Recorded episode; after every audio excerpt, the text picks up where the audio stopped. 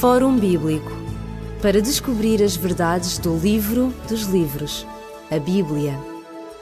Fórum Bíblico. É com prazer que uma vez mais estamos na sua companhia para partilhar durante estes momentos as nossas perspectivas acerca do que a Bíblia afirma para os dias de hoje. Este é o programa do Fórum Bíblico, um programa em que, através do texto bíblico, dialogamos à procura de esclarecimento e à procura também de respostas para o plano de Deus para o homem moderno.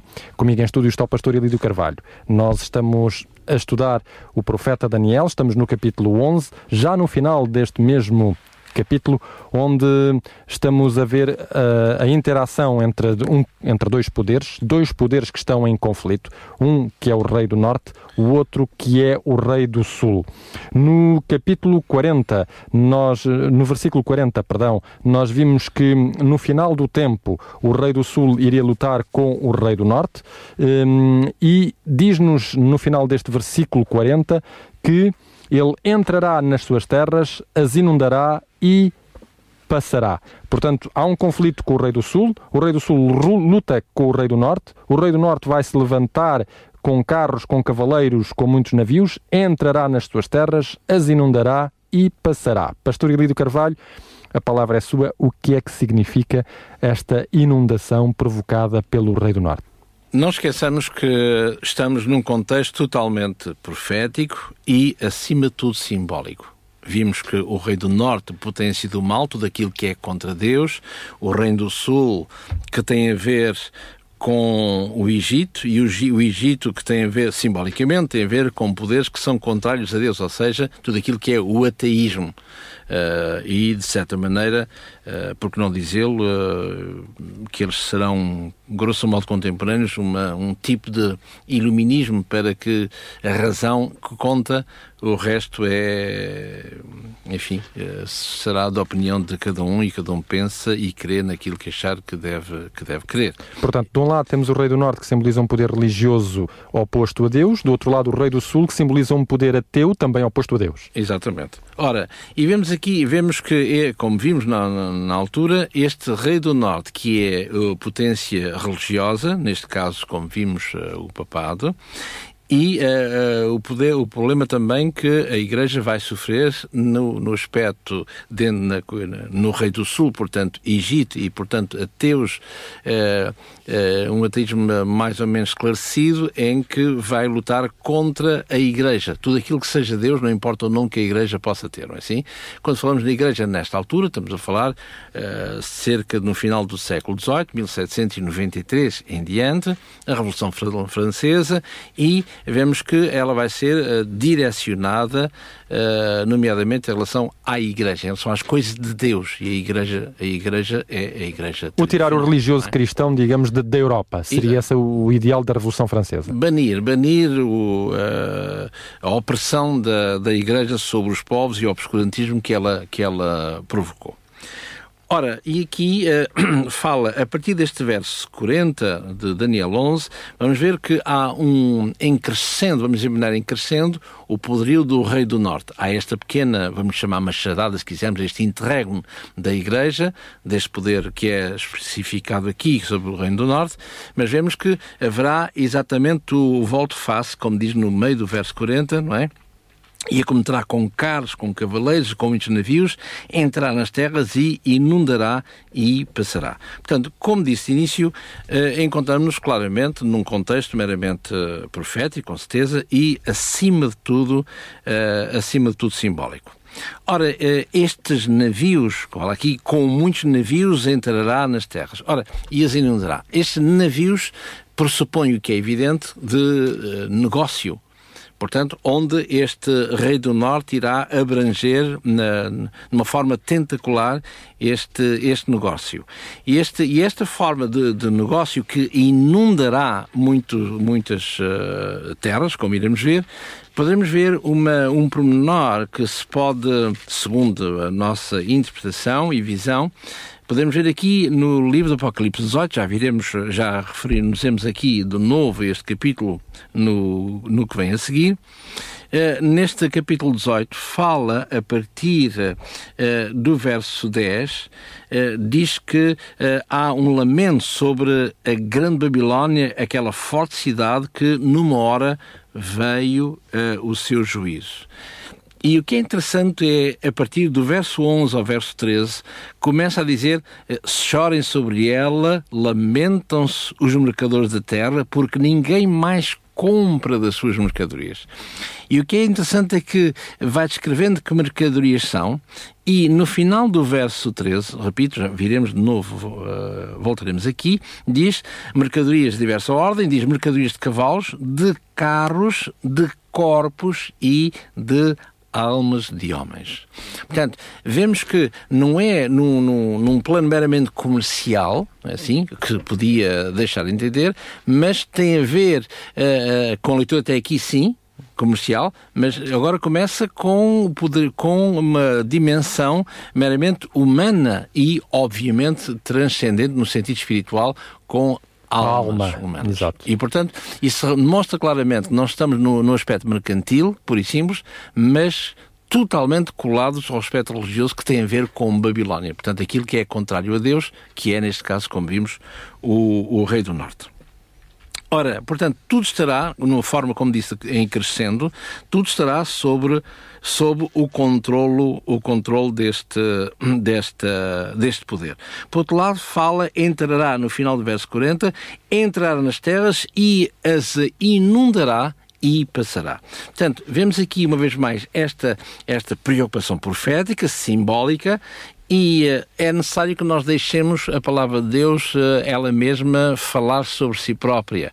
E, e, o grande drama, dissemos isso aqui várias vezes, nunca é demais repetir, que é uh, a tendência humana, eu sei que é humana e é natural, porque somos humanos, não é assim? é, avançarmos para a palavra de Deus com segundas intenções, com ideias já pré concebidas e não deixarmos que a palavra de Deus ela mesma explique os símbolos que eventualmente aplica e emprega aqui ou lá.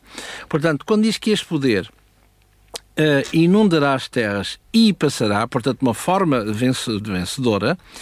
Uh, vemos aqui, por exemplo, se lermos aquilo que o profeta Isaías fala no capítulo 8 em particular, vemos o que é que Isaías entende sob inspiração divina, com certeza, o que é que Isaías entende, fala sobre esta problemática da, da inundação. Ele fala a nível militar. Vamos ler Isaías no capítulo 8, no verso 7, diz que o Senhor fará vir sobre eles águas do rio fortes e impetuosas, isto é, o rei da Síria com toda a sua glória, subirá sobre todos os, le os leitos, transbordará sobre todas as suas ribanceiras, verso 8, e passará a Judá inundando.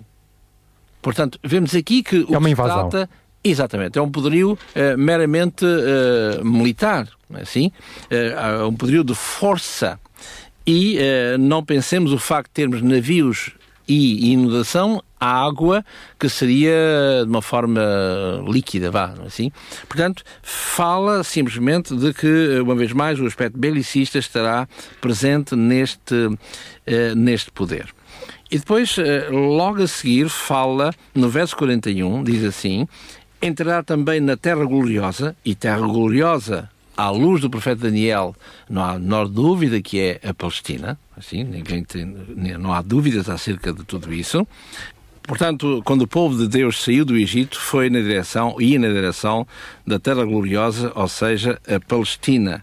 Essa terra que a palavra de Deus eh, fala como sendo uma terra que mana leite e mel. Encontramos isso no livro do Êxodo, por exemplo, no capítulo 3, no verso 8, no verso 17. Números, capítulo 13, verso 2, 25 e 27. Portanto, como dissemos, ou seja, a Palestina. E aí também não temos qualquer eh, dúvida acerca disso. Exato, mas aqui neste, neste mesmo versículo uh, ele vai dizer que muitos países cairão, mas da sua mão escaparão três: Edom, Moab e Amon. Ora, estes três povos, Edom, Moab e Amon, tornaram-se antagonistas do próprio povo de Deus. Por que é que eles estão aqui mencionados? E curiosamente não só estão mencionados, como também vão dizer, vai dizer que escaparão, Escaparão. da sua Exatamente. Portanto, que são uh, contrários ao povo de Deus, mas por outro lado é exatamente o inverso, o, o que ficamos assim um bocado perplexos, não é assim? Ora, o que nós pensamos que eventualmente possa estar ligado a isto é em relação à raiz, às origens, quer dos Edomitas, quer dos Moabitas e uh, também uh, destes descendentes de Amon. Ora, quem eram, quem eram eles? Portanto, Edom, ora, uh, tem como base Isaú. E Isaú tem como base, é evidente, que é o, o filho de, o neto de Abraão, portanto, uh, pai de Isaac. Isaac, por sua vez, tem como descendência Isaú e Jacó. Portanto, Esaú conhecia as coisas de Deus, mas que por A mais B se afasta. Ora, vemos aqui Edom, portanto, que vem de Esaú, como já dissemos, não é assim? Esaú, irmão de Jacó, como podemos ver isso em Gênesis, no capítulo 25, no verso 30. Em segundo lugar, tem Moab. Ora, Moab e Amon, que eram estes? Eram os filhos de Ló, portanto, o resultado de, um, de um incesto, assim, exatamente. Entre Ló e as suas duas uh, as, suas, as suas filhas, não é assim? Após a destruição de Sodoma e Gomorra, uh, portanto, no livro do Gênesis, no capítulo 19, no verso 38, e também em Deuteronômio, capítulo 2, verso 19. Portanto... Não será também, eu peço desculpa de interromper, que, porque no profeta Isaías, muitas vezes, um, Amon, uh, Moab, uh, vão ser descritos como tendo oportunidade de salvação. O profeta Isaías vai mesmo dizer que Israel será o terceiro. Haverá Moab, haverá Amon, haverá o, uh, Israel, mas Israel será o terceiro. Ou seja, estão abertas as portas, apesar de eles terem tornado uh, inimigos do povo de Deus, estavam abertas as portas ainda para a salvação de, destes povos. É, porque isto tem a ver, como disse, uh, e há pouquinho eu não referi, iremos referir isso em termos de Sião no final, do, no final do, deste capítulo 11, não é assim? Porque tem a ver não com os povos em si, propriamente dito, portanto, estes Edom, Moab e Amon, mas em função das suas raízes.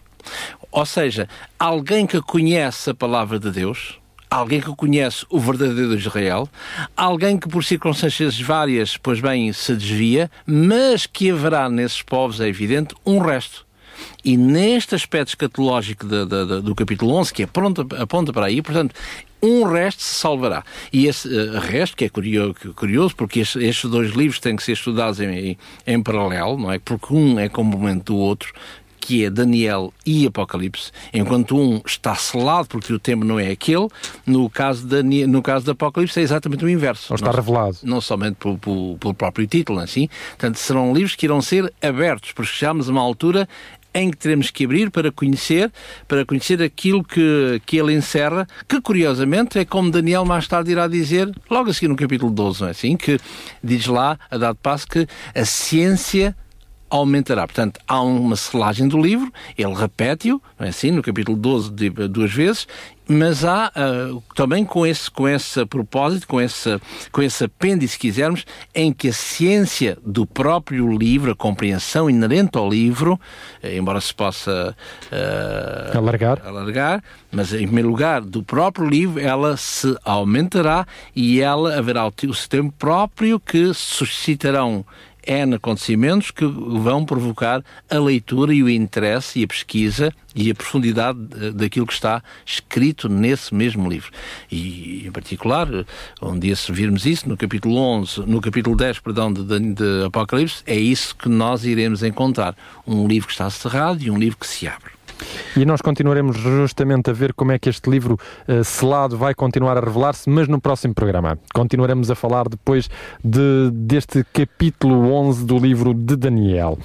Nós uh, gostaríamos de recordar a todos aqueles que ouvem o nosso programa que, além dele passar ao sábado às 11 horas, pode ainda ouvi-lo, se não o ouviu na íntegra, à terça-feira às 23, à quinta às 21 e à sexta-feira às 2 horas da madrugada. Pode ainda fazer o podcast deste mesmo programa, do programa Fórum Bíblico, indo ao site da Rádio Clube de Sintra em www.radioclubesintra.pt pt. E aí pode ouvir não apenas este programa, mas se por acaso perdeu os programas anteriores, pode fazer o podcast dos respectivos programas e colocar-se a par das, do contexto no qual nós estamos a dialogar.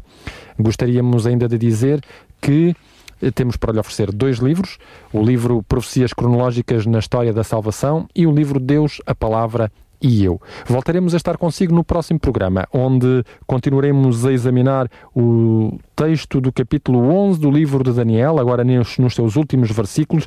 Começaremos com o versículo 42. Desejamos a todos aqueles que nos ouvem as maiores bênçãos de Deus e até ao próximo programa, se Deus quiser. Ligue-nos para 21 3140166 ou contacte-nos para o e-mail forumbíblico.radioclubdecintra.pt ou pode escrever-nos para a Rua Cássio Paiva, número 35 A 1700 004, Lisboa.